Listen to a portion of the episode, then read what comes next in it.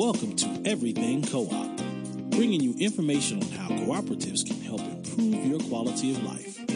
This show is being sponsored by the National Co op Bank, NCB. The NCB is dedicated to strengthening communities nationwide for the delivery of banking and financial services for the nation's cooperatives, their members, and other socially responsible organizations. For more information on the power of community ownership, visit ncb.coop. That's ncb.coop. Now stay tuned for your host, Vernon Oakes. Good morning, everybody. This is Vernon Oakes. Welcome to Everything Co-op this beautiful Thursday morning. Sun's up in the D.C. area. It's nice, nice, nice outside and inside. And on the phone today, we have Miss Sheila Mearson. Good morning, Sheila. Good morning. It's actually Meyerson. Meyerson, okay. Got it. Thank you. And I also need you to pronounce S O C I O C R A C Y. Sociocracy. Sociocracy. Okay. That's it. You got it. Sociocracy. okay. I've been practicing that and didn't have it that way. Sociocracy. what is this sociocracy? It is a host systems approach to collaborative decision making and project management and organizational governance. And it is structured in such a way that everyone in every part of an organization at every level has a voice in the policies that govern their work. And What, just want to go collaborative decision making. Yes, so it's for decision making for groups, Okay. but in a in a conventional hierarchical top-down structure, which is what we all have kind of inherited from the past, the people making the decisions and the people doing the work may not be the same people and Well, more often they're not the same people. may not be the same people, right? Yeah. And the people making the decisions don't always get all the information they need to make the best decisions. So in this model, people it's a distributed leadership model. So the people making the deci- make doing the work are the ones making the decisions about their work. And yet the various parts of the organization are linked so that everything can be communicated. Okay, so you normally have hierarchy, even in families and churches and businesses. You have somebody at the top, a president, a pastor, mom or dad or both, and then you have people underneath them. In a, a large corporation, an IBM, Mac, they may have 20,000 employees. That's right. Um, so you have board of directors, and then you have a president, and then you have five, six, seven, eight, nine, ten vice presidents, and then they have managers or directors under them, and it spreads out. And then the people on the manufacturing floor for Ford Motor Company have very, very little to no input into the decisions that are made on a day-to-day basis. That's the hierarchy. That's right. Okay. And so you're wanting it where the people on the floor at Ford or wherever can have a say so in the decision making. That's right. Okay. And that's what you call collaborative decision making. Yes. Okay. Got it.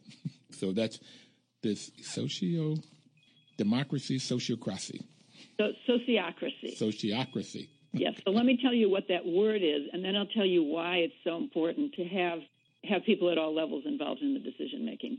So it comes from the uh, the Latin word socios, which is uh, it, it's governance by the socios, um, which is a Latin word for a companion or people that you have an association with. So you're making decisions with people that you have some social relationship with, as opposed to democracy, which is governance by the masses, people that you don't necessarily have a have any relationship with.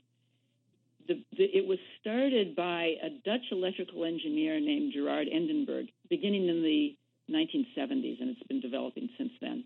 Um, he looked at and it, he developed it to run his um, electrical contracting company. So he looked at a typical organizational chart, which we've all seen a zillion of, and he said, "I'm an electrical engineer. I know about power systems. I would never design a power system this way. There's no feedback. You can't steer it. So all of sociocracy can be viewed as as an answer to the question, how can we steer our organization? And in fact, you need the perspective of people at all levels of an organization when you're making when you're making decisions. I like to, to think of the analogy of the human body. Every cell is, is is contributing information to how things are functioning in the body. And if you ignore any group of cells or if you ignore any organ or even any group of cells, you're in trouble. They all have different information. So we need the perspective of the people at the, the quote top of an organization. We need the people um, at, at the quote bottom, and we need a way of integrating all the information. And that's what sociocracy provides for us. So the the body has I don't know millions millions of cells, Mm-hmm. and they're all communicating. Mm-hmm. The finger communicates. The the e bone, the neck bone is connected to, and uh, so everything is connected, and everything is sending information to the brain, to the heart, to all of the function, every function of the body. And if any group of cells don't communicate, then that group of cells get left out, either get left out of food or get left out of oxygen, and then therefore the that part of the body gets broken down. Yes. Some disease or something happens. So in a system, so electrical engineer in the 1970s. So this is really, really new, and he's looking at the way systems work electrical systems work. He said, "Oh, I would never create an electrical system like this. So how would I create this? That's neat." That's right, and it's based on, on principles of, of cybernetics and, and, and systems thinking for, for those whom that for whom those terms mean something. Okay, it doesn't mean much to me. Cybernetics. Okay, I got the body though, and Yeah, communicating. Good. Okay, so in 1970s, he's doing this for his own company, yes, and so that he's making a system so everybody has a say. yes, Okay, so now we're we're this is everything co-op. Yes. So I just want to get really quick in here. What does this have to do with this whole co-op model? What is this sociocracy? it's just a, such a good fit for for co-ops. Looking at the co-op principles, it fits so well with the values of, of, of co-ops. Principle number two is democratic member control. So, in a conventional business, the owner controls the business, and the boss says what to do. Yep. In a co-op, everybody's one of the bosses, and I say, if I'm a member or, or an employee, I say I have a vote in running the business. But that's still a win-lose majority system. The soci- sociocracy gives a deeper form of, of democracy because of the method of decision making that we use. Uh, we do it by consent, which maybe I'll get into um, a little a little later. So it's really a way of, of providing a voice for everybody, and it does it in a way that the voices cannot be ignored. The principle number four is uh, autonomy and independence. It's a core value of sociocracy that a self-owning organization um, cannot be taken over by some organization. So it's fully congruent with that principle. There's things that can be said about each of the principles, but every part of sociocracy supports supports those principles, and it gives you a structure that actually supports the collaboration, the, co- the cooperation. If it's a conventional hierarchy, which is mostly the most organizations either have a conventional hierarchy or a completely flat organization, and either one of those has drawbacks. This is a way of actually getting the best of both a flat structure for making decisions about how we're going to do our work, and a vertical structure for day to day getting things done. And it, it just supports what we're trying to do in cooperatives much better. Got it. So those are two. Now I do. I know we talked about a little later getting this consensus piece, but in a democracy, most of the time it's fifty-one percent, a majority. That's correct. So you talk about 49% could say no to something, 51 say yes, 49% feel like they've lost, 51 say they've got it, and so you still have potentially people not fully invested in the decision. And exactly. they can then pull back consciously or unconsciously in implementing it. exactly. All right. So you, in this consent thing, I've heard this consent thing, You've got to have 100% of the people to say yes. Well, not exactly. Consent means that no one has a paramount objection to a policy decision. So let me unpack that a little bit. Each group of people who works together on a regular basis, whether it's a committee or a team or a, or a department, get, gets together periodically for for policy meetings where they determine how they're going to work together, how they're going to do their work, including how they work together. And that's called a circle meeting. And each circle, when it's set up, has an aim or set of aims and a domain of responsibility that everybody agrees to. if an individual cannot do their work towards that commonly agreed upon aim or set of aims, then they raise an objection. That's the basis for raising an objection. And then they say why they object. They can't do their work or it would put our aim at risk because of whatever reason. Those objections are then owned by the group and collectively they will then problem solve until they meet those objections. And until they meet the objections, there's no decision. So they're not actually looking for agreement. They're looking for something that they can all live with, that where they can all, it's within their range of tolerance. They can do their work with that decision, which is 100% uh, is what's usually required by consensus means different things in different places, but consensus it usually means 100% agreement. And in that, we're not actually looking for agreement. We want to surface the objections because we then use those to make a better proposal to make something that's actually going to work for us. Wow it's amazing to me. I mean, I'm I'm hearing you, and for everybody out there, I met Sheila in San Diego a month or so ago at the California Center for Cooperative Development's annual meeting. And I sat in a two hour, maybe it was a three hour class. I only sat in an hour and a half because I had to prepare. I was doing the keynote speech out there and I got a taste of this, uh, just enough to sort of say, I really like this and want to know more. And so invited her on the program so we could talk about it more and also give you a sense of this sociocracy. Almost. Sociocracy. Sociocracy. Keep on. You keep got on. it. Perfect. Sociocracy. Yeah. Sociocracy. Got it. Okay. So I, I, I talked about how it matches well with the principles. There's also some advantages for any organization, including a co-op most organizations, when they start using sociocracy, find that they their meetings are much better. They're much more productive. They're more enjoyable. I know of one group that said they've made more decisions in the past two months than they have in the past two years. Mm. And I know of many examples where people are actually energized at the end of a meeting rather than depleted.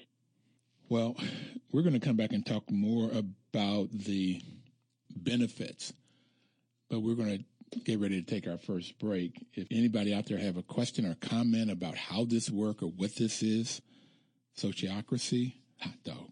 And you could call in at 1 800 450 7876. Sheila I will either answer your question or we'll take it down and get back to you with it. You can call in at 1 800 450 7876. We're going to take our first break. We'll be right back. Please don't touch that dial.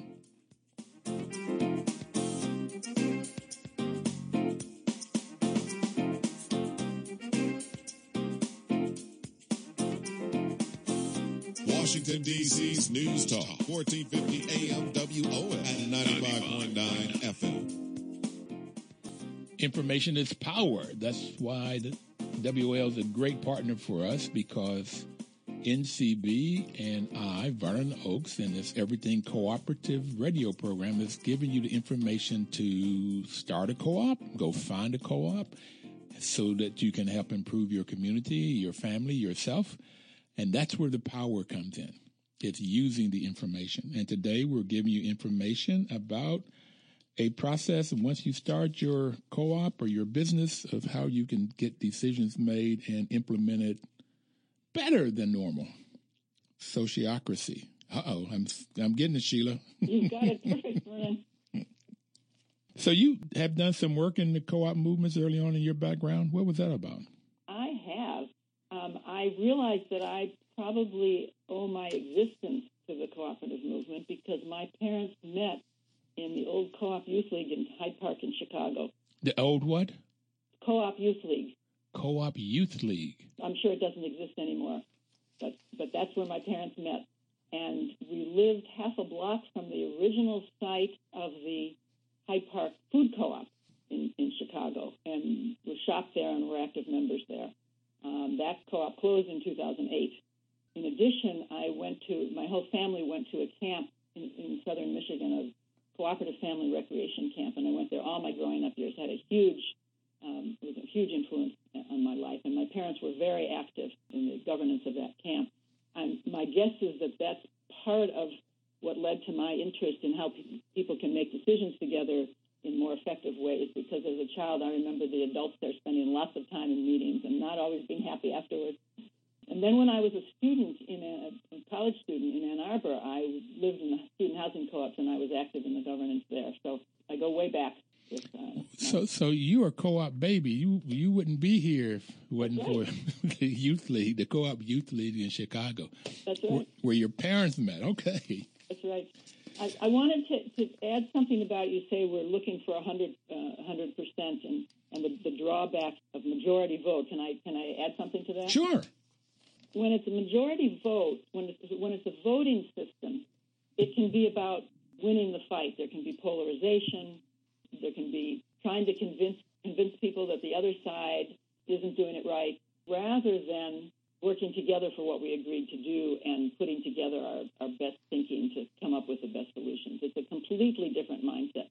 We certainly see that carried to the nth degree in, in this country right now. Um, but in fact, it's something that takes place in all our organizations. Well, we really don't want to talk about the political situation in the country right now. No, we don't. Very depressing. Okay. Uh, but I, I do say on the program often, I wish our uh, Congress folks, uh, senators and House rep- uh, representatives could take some co-op training. Now, this sociocracy training would be even perhaps better to how we could work together. Why can't we all just get along? Okay. so you talked a little bit about how this works or what's the benefits of sociocracy. Could you go back over that again? Just break it down a little bit slower, the benefits. Absolutely. I mentioned having better meetings, more productive and more enjoyable. Leadership development is something that just happens inherently um, when an organization is using sociocracy, and there's a number of reasons for that. But the, there's a really wonderful way of, of choosing people for, for jobs and roles and tasks that surfaces and develops leaders. So it's just one of the, the fastest way I fastest ways I know to develop leadership from all different parts of the organization. Every group I know of that has started using sociocracy finds that they that they get more done and that they were getting things that they're getting things done that they had only thought about before that they didn't really have a way of doing. So those are those are some of the, the benefits that I see. They they also report more sense of well being and connection, which is something that most co-ops value tremendously. I am writing these down because they're awesome. I can give you an example of leadership development. Uh, this happened not in a co-op, but it happened in Endenburg Elektrotechniek, which is the electrical contracting company where this method was first developed in, in the Netherlands. There was one one situation where an entire department was about to be laid off, um, and the, that was a board decision. Somebody in one of the departments had an idea for how to avoid the layoff, and it took it took two or three days for his proposal to make it from his circle up to the board level, and the board consented to it, and they put into effect the, the plan that this person had, had come up with. I think it was um, an electrical engineer, and they managed to avoid all the layoffs. And it was at that point that Gerard Endenburg, uh, who was the CEO at, at that time of that company, said, "We've got something new here because the leadership had come from where it was, where it was needed. The idea came from several low, le- levels below the board in the company." Okay, so something goes on, economy goes bad, or That's exactly what happened. something. Okay, economy goes bad, and we're looking at a layoff, which is what most companies do when the economy goes bad. Uh, On this program, we've talked a lot about 07, 08 when we had the Great Recession, where some co-ops did not do that. Um, they found things like what you're saying here is that okay, so an engineer down in the plant somewhere or out in with the customers say, "Oh, here's an idea that we can do that would avoid lay, laying people off." uh, yes. What was the idea by chance? Oh well, the, the so I need to tell you what the situation was. The one of the things the company did was to design and build and install large electrical systems, very large electrical systems for big ships. In the late 70s, the uh, Dutch shipping industry um, took a nosedive due to competition from the Japanese shipbuilding industry, and they were they lost a whole bunch of their contracts overnight. So what this what the idea that this person had was to take the the, the boat division, which would, was the group that was, was going to be laid off, put them in suits and ties and give them some crash sales training and send them out to get more business. He said there's got to be more business out there, and basically in, in three weeks. So they used their their emergency rainy day fund for that, and um, in three weeks they got more business, enough business that they never had to lay off anybody, and they they diversified and became much stronger, and the com- com- the company is still going strong to this day. Well, see, that's what I wanted to get to was, okay, there's a downturn, there's something negative is happening. You come up with an idea. That idea sort of makes the company stronger than what it was before mm-hmm. the, the downturn happened. So they get, they get salespeople. They turn engineers into sales folk. Those are great skills to have, by the way, too. So, okay. All right. And this came from in the organizations in the bows, if the bows of the ship and the bottom of the ship, and it yep. goes up to the captain who's steering the ship, the board. Yep. And in two days, you said two, three days? Was, I think it was two to three days. I don't know exactly. Okay, so it happened very quickly. Yes. Uh, this information, this idea goes up, and they like the idea and say, okay, we're going to take some money and put toward it. We've got uh, some savings here. We're going to put toward this to get this training done. And they go out and they get more business and become even a stronger company they were before the downturn. So people kept their jobs, the company's stronger, uh, and they probably had some skill sets that the community, the larger community needed. That's why people bought them. So everything, everybody's better off. Win, win, win. Neat. Win, win, win, win. Okay, so those are the benefits. So, what about some examples of co ops that use this sociocracy? I can tell you a few. There's it's not a comprehensive list. There's Blue Scorcher Bakery and Cafe in Astoria, Oregon. What's it? What's the name of it again? Blue Scorcher. Okay. Bakery and Cafe, and it has about 35 employees, including 12 working owners. There's Our Table, which is a farm and CSA near Portland, Oregon, and that's a multi-stakeholder co-op of workers, regional producers, and consumers. The worker part has about 20 to 25 workers. I don't know how many are involved in the other part.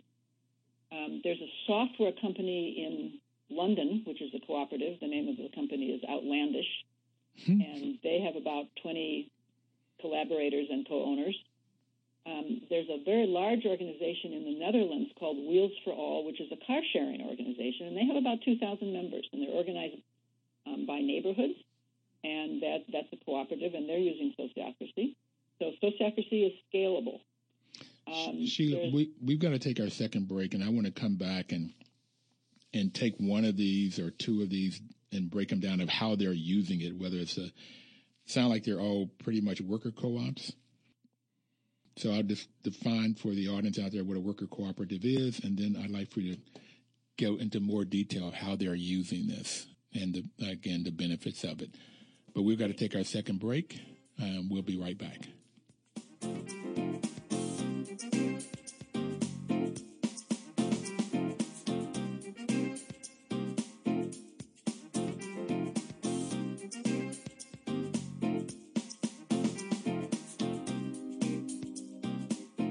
Washington, D.C.'s News Talk, 1450 AM WOL and 95.9 FM. Welcome back, everybody. This is Vernon Oakes. Sheila, before the break, we were talking about examples of people that uses sociocracy. Yes. And you gave us four examples. And I was talking about co-ops that use it. And just very quickly, there are basically four types of co-ops. And that depends on who owns and controls the business. If it's owned and controlled by the employees, it's called a worker cooperative. And most of these, if not all of the four examples she gave us with workative cooperatives, if it's owned, if the business is owned and controlled by the people that uses the products or services, the consumers, it's called a consumer cooperative. And you get housing co-ops, credit unions, just a number of different types of organizations. There's a health clinic, uh, Sheila, in Madison, Wisconsin, that's owned by the patients. It's a consumer oh. cooperative. Wow. Uh, then number three, the third type is if you and mostly farmers and artists are using this one is they come together to buy things together uh, a purchasing cooperative. And by buying, they buy in bulk. They hire a staff, and that staff gets to be expert in creating contracts and knowing the products that the consumers want. I mean, the companies or the members want. So they get much better products at normally at a lower price. And in DC, there's a consumer purchasing alliance that was formed to help churches and nonprofits, schools buy things, and they were able to get much better prices working together. And then on the fourth one is on the other end of it is a, a, a marketing co-op. Farmers and artists are using this a lot, and that's they come together to whatever they produce, they bring it to this marketing cooperative and Land O'Lakes, uh, Cabot Creamery, Ocean Spray. Those are all co-ops, farmer co-ops that come together and they send their products to these people who processes it and then markets it to different markets to get a better, a better price and more markets. So these are the basic four types of, of co-ops and there are some combinations. You'll have some food co-ops, which can be a consumer co-op or an employee um, worker cooperative. Sometimes they're both. So those are the different types. So can you take one of the ones that what I mostly heard, the cafe had 12 worker owners, the worker cooperative there's another had 20 to 25. And then there was the Wheels for All was 2,000 members. And I assume those were workers. That's correct. Okay. So all the ones I mentioned are, are worker cooperatives. Our table is actually a multi-stakeholder co-op, and I don't know. Um, I, I know it's the um, the worker part that is using sociocracy, and I don't know about the other part. Okay. Um, there's there's also a large agricultural business in um, Brazil uh, called Terra Viva. It's in Sao Paulo, Brazil. It has about 2,000 members, and they've been using sociocracy for quite a while. Um, and then there's a there's a small co-op in Connecticut, I believe in Manchester, Connecticut, called the Monday Homeschool Cooperative, and it's about 25 families that are homeschooling their children. So I'm not sure whether that would be called a worker co-op or a consumer co-op. Because it sounds like consumer co-op. The consumers. Sounds like a consumer co-op. Those family members own it, and they're the ones that's using the products or services. So it sounds like a consumer. Yes, but I think they may also be the parents may also be doing some of the work. So it's it, it, it might be a mixture. I'm not sure. Yeah. I don't know enough details of how they're running, and they're just getting started with sociocracy.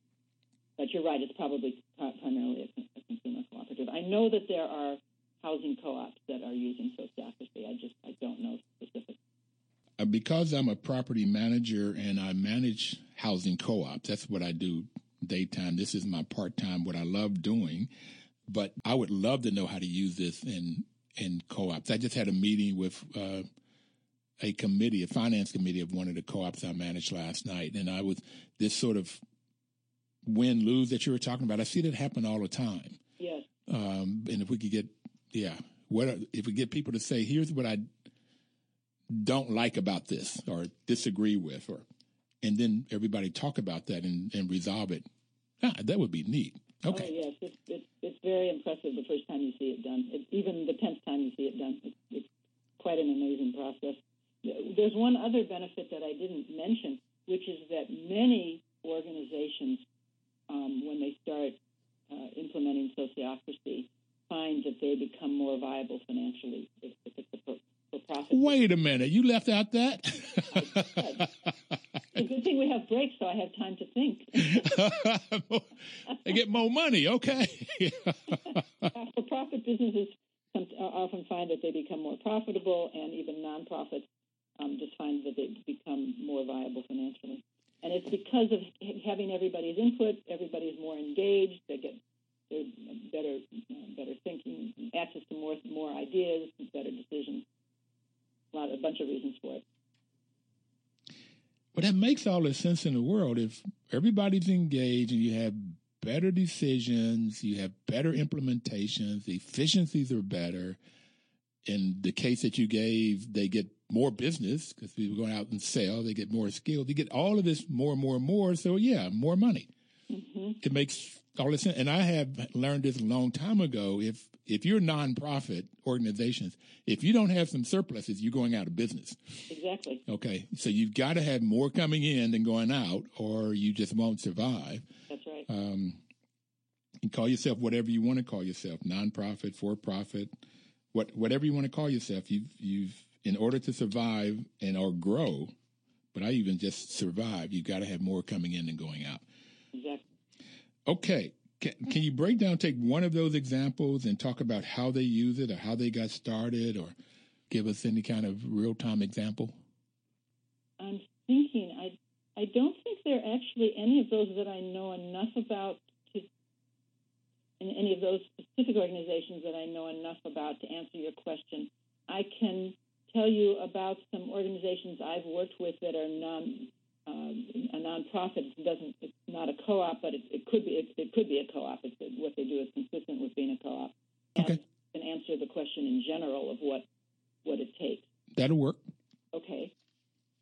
So let me talk in general about how how I recommend that a, that a co-op or any organization get started with with sociocracy and what they're going to need to have in place, and then I can give some examples Okay. on uh, organizations that I'm familiar with or have worked with.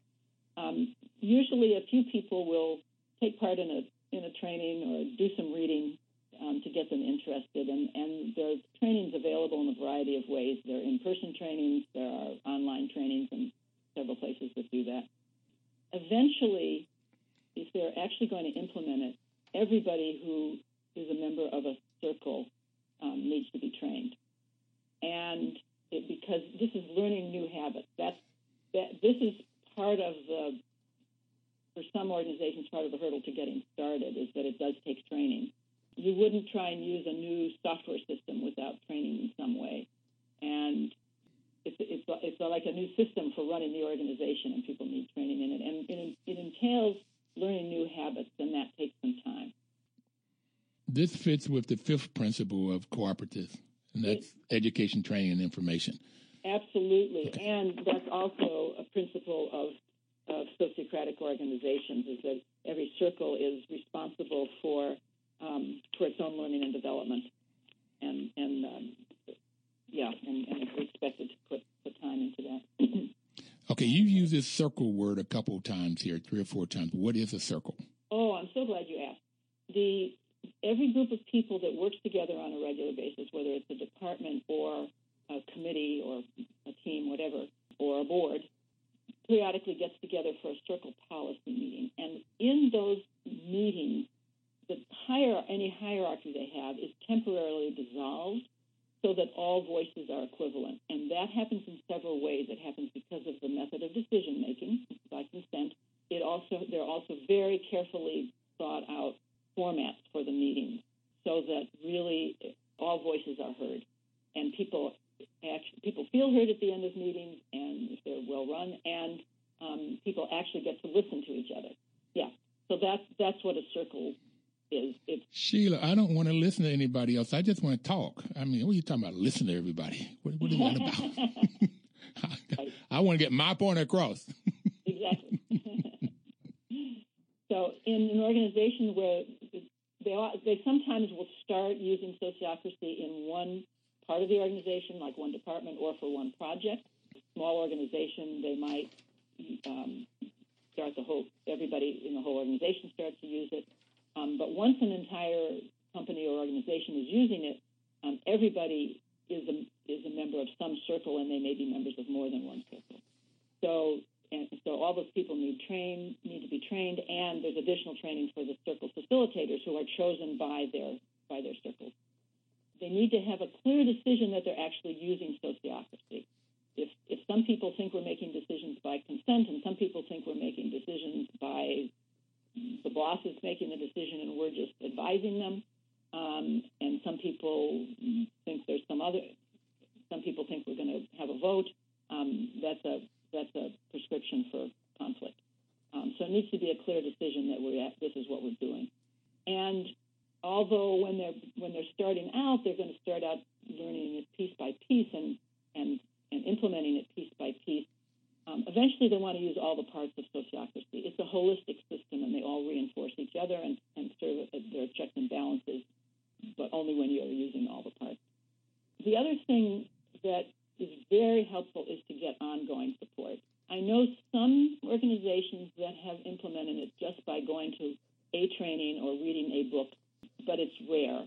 oftentimes they'll they don't know enough to know what they don't know, and and can falter, and then they think, oh, the sociocracy isn't for us. And well, how do you get that ongoing support? So there's a variety of ways. Um, the, the best way is to work with a sociocratic consultant um, who can guide the organization through the through the implementation, and even and consult with them eventually, even after that. At the very least, um, you can hook up with other organizations that are using it and form a community of practice. And there are several several companies and, and organizations that will run communities of practice, so so they can feedback, coach people. They'll get some coaching in that way, and people can exchange ideas together about how to avoid pitfalls and what's working. It just means avoiding uh, reinventing the wheel. The advantage of working with a consultant is it seems so simple when you when you first learn about it. In fact, there's a lot to it, um, even just at the beginning to design your circle structure so that it works for you. But Sheila, if I've got to hire a consultant, I've got to spend money. That's right. Um, you're gonna you're gonna spend money and time in some way. You're either going to do it up front to get get good support, or you're going to spend it in time and frustration down the line. And I thought you were going to say the implementation is faster if you use a consultant and you have less frustration. Therefore, I would think, I don't know, I'm maybe putting words in your mouth, that you would end up recouping these financial benefits and making better decisions faster and working together and having everybody feeling better when they leave work at the daytime or leaving a meeting. I would hope so. Okay. okay. That's the goal. Those are good words you put in my mouth, Vernon. Okay if anybody out there, we've got to take our. This is a final break already. I hope I could oh use another hour here. Um, we're going to take a final break. If you have any questions or comment, please call 1 800 450 7876. Sheila, your last name again? Mierson. Mierson. Okay, M I E R. Mierson. Uh, is on the phone with us. She's a founding member of the Sociocracy Consulting Group, and we'll be right back.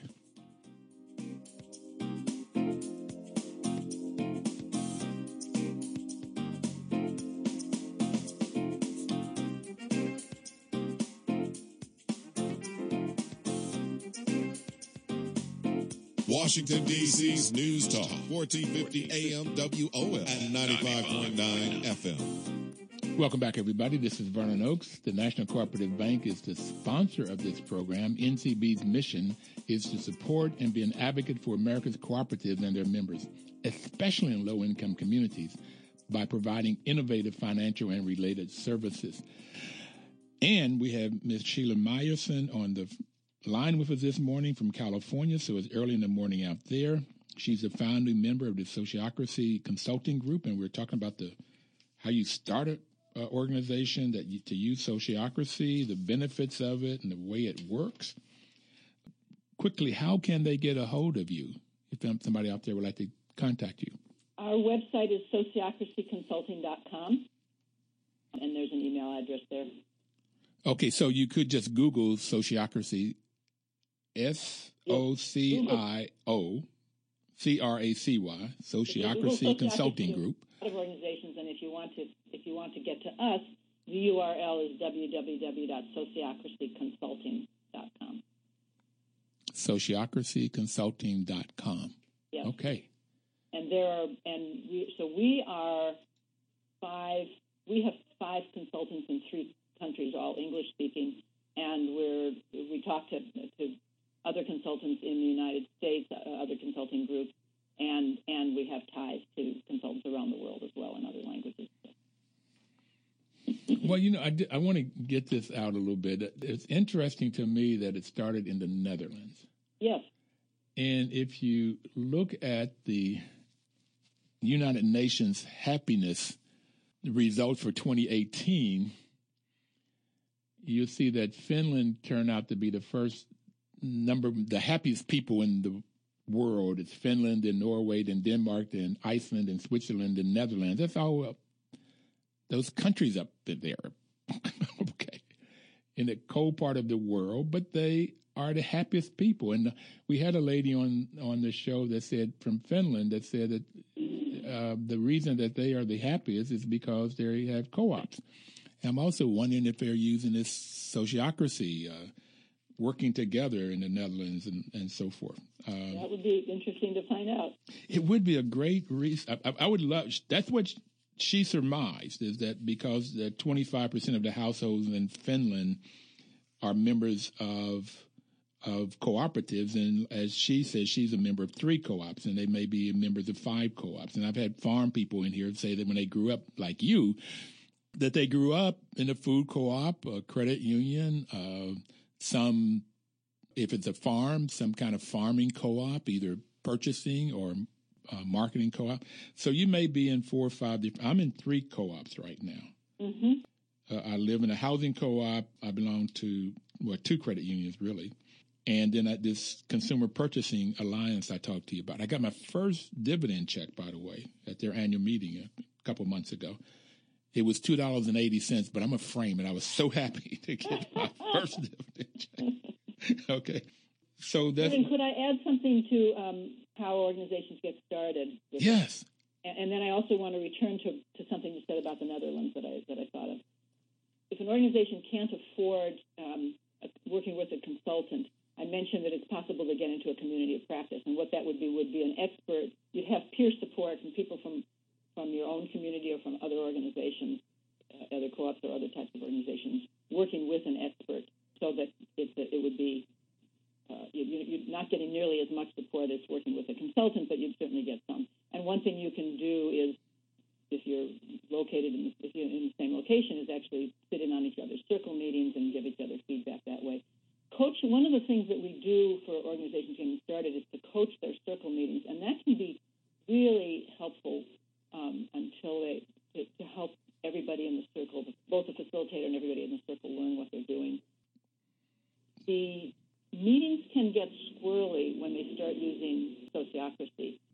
The, and the reason for that is eventually most most organizations find that many organizations find that they spend less time in meetings from using sociocracy. But that doesn't ha- that happens over time, and it does not happen at the beginning and the, in, in general. And the reason for that is is that there's now a place for all kinds of issues that have been below the surface before to now rise to the surface because there's a place for the issues to go.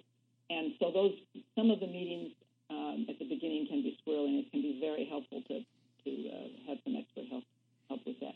One other thing that well, I just want to go back to this word squirrely. Um, you said the meetings can be squirrely. What, does that mean that they're upset? There's it takes a long time. People have debates, arguments. What squirrely mean? And any of that, yeah. I as I was saying the word, I was thinking, hmm, I wonder if Vern's going to ask me what I mean by that. yes. I'm not sure I can really say so well. second, I'm sorry, I lost I lost my. I, I would think that there there might be they could be contentious. Start off with there's arguments and frustration because they don't know how this thing works. They know how the old one works, and you've got the, you got things on the floor that they haven't talked about. They hadn't talked about them because they're hard to to get to a con- conclusion or decision. Right, and sometimes they don't know all the processes to use in the meetings to uh, to know how to handle it. Okay. And that, and that, that that can that can send beginners off track. So having an expert there can can just make it so much easier. So with a consultant, you can work through that or get help in working through that. And without some support, consultant or peers, then frustration could get so high that they just say, go back to the old way. Yeah, that yes, and and I and I do know of that happening occasionally. The one other thing is, and in addition to training initially, um, an organization will want to set up a way of training, uh, of ongoing training, because as there are new members or new employees, um, the, the, all those people will need to be trained. Ongoing training is so, so important. Uh, Dr. Jessica Gordon Nembhard wrote a book called Collective Courage about African Americans and their history with the cooperative processes and principles and businesses. And there's a lot of history there. And she said when people got in trouble, they went back to, they, they call them training bees. They went back to just the training to help them get out of trouble and keep them moving forward. So this ongoing training is critical, critical, critical for any organization, particularly starting something so new as sociocracy. Mm-hmm. Okay. Mm-hmm. The, the other thing about um, the beginning consulting at the beginning or being in, in, a community of practice, in addition to meeting processes, there's, is there circle structure because that can make a huge difference. So to, to get to get help with that. And the last thing is to anticipate that it will take time because it's establishing new habits for people. Establishing new habits takes time. It does. So, can I tell you something about uh, the Netherlands and, and sociocracy? Yes. In the Netherlands, there is a, um, this has to do with avoiding some of the contention that can be in majority vote decision making. In, in the Netherlands, any company that's over either 30 or 40, I don't remember, employees, is required by law to have what they call a, a, works council, which is sort of the equivalent of an in-house union in the United States. There's an ex- exemption from that law for companies that are run sociocratically, and the reason for that is is that they find that it's actually more that workers' interests are better taken care of through sociocracy than through a union because it turns what can be a combative situation into a collaborative one. So in the Netherlands, they have a law that says you have to have a working council that works with the it's unions. Called a works council. That works with the unions, or is that the union? It's like a union. It's like a like an in-house union in the United States. And Maybe that's why they're happy too, because the laborers have voice. That could be. Because unions in the United States have been on a downcline. Have, absolutely.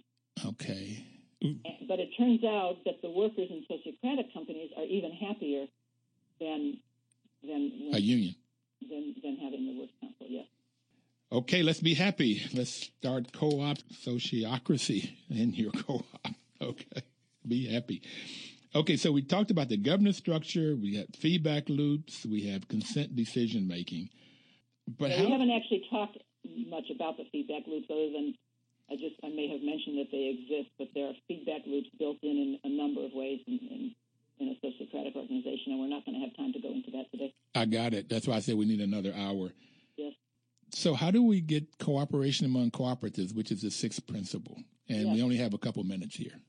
Okay. It's easy to link different co ops by forming an alliance and sending representatives to each other's boards, or they could even sit on any of any of the other working circles um, if they want to exchange like ideas about marketing or ideas about anything. It provides an easy way for organizations to network. Yeah, I could see this when we were talking about the peers and one group that has a little bit more history of sociocracy, working on others and maybe sitting in on each other's circles.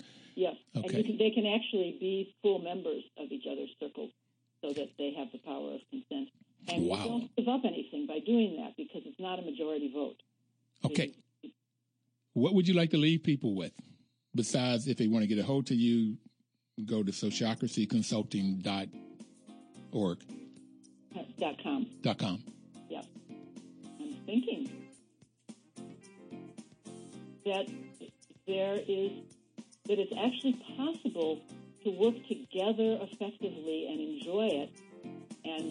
And and reduce so many of the frustrations that all of us are used to in organizations.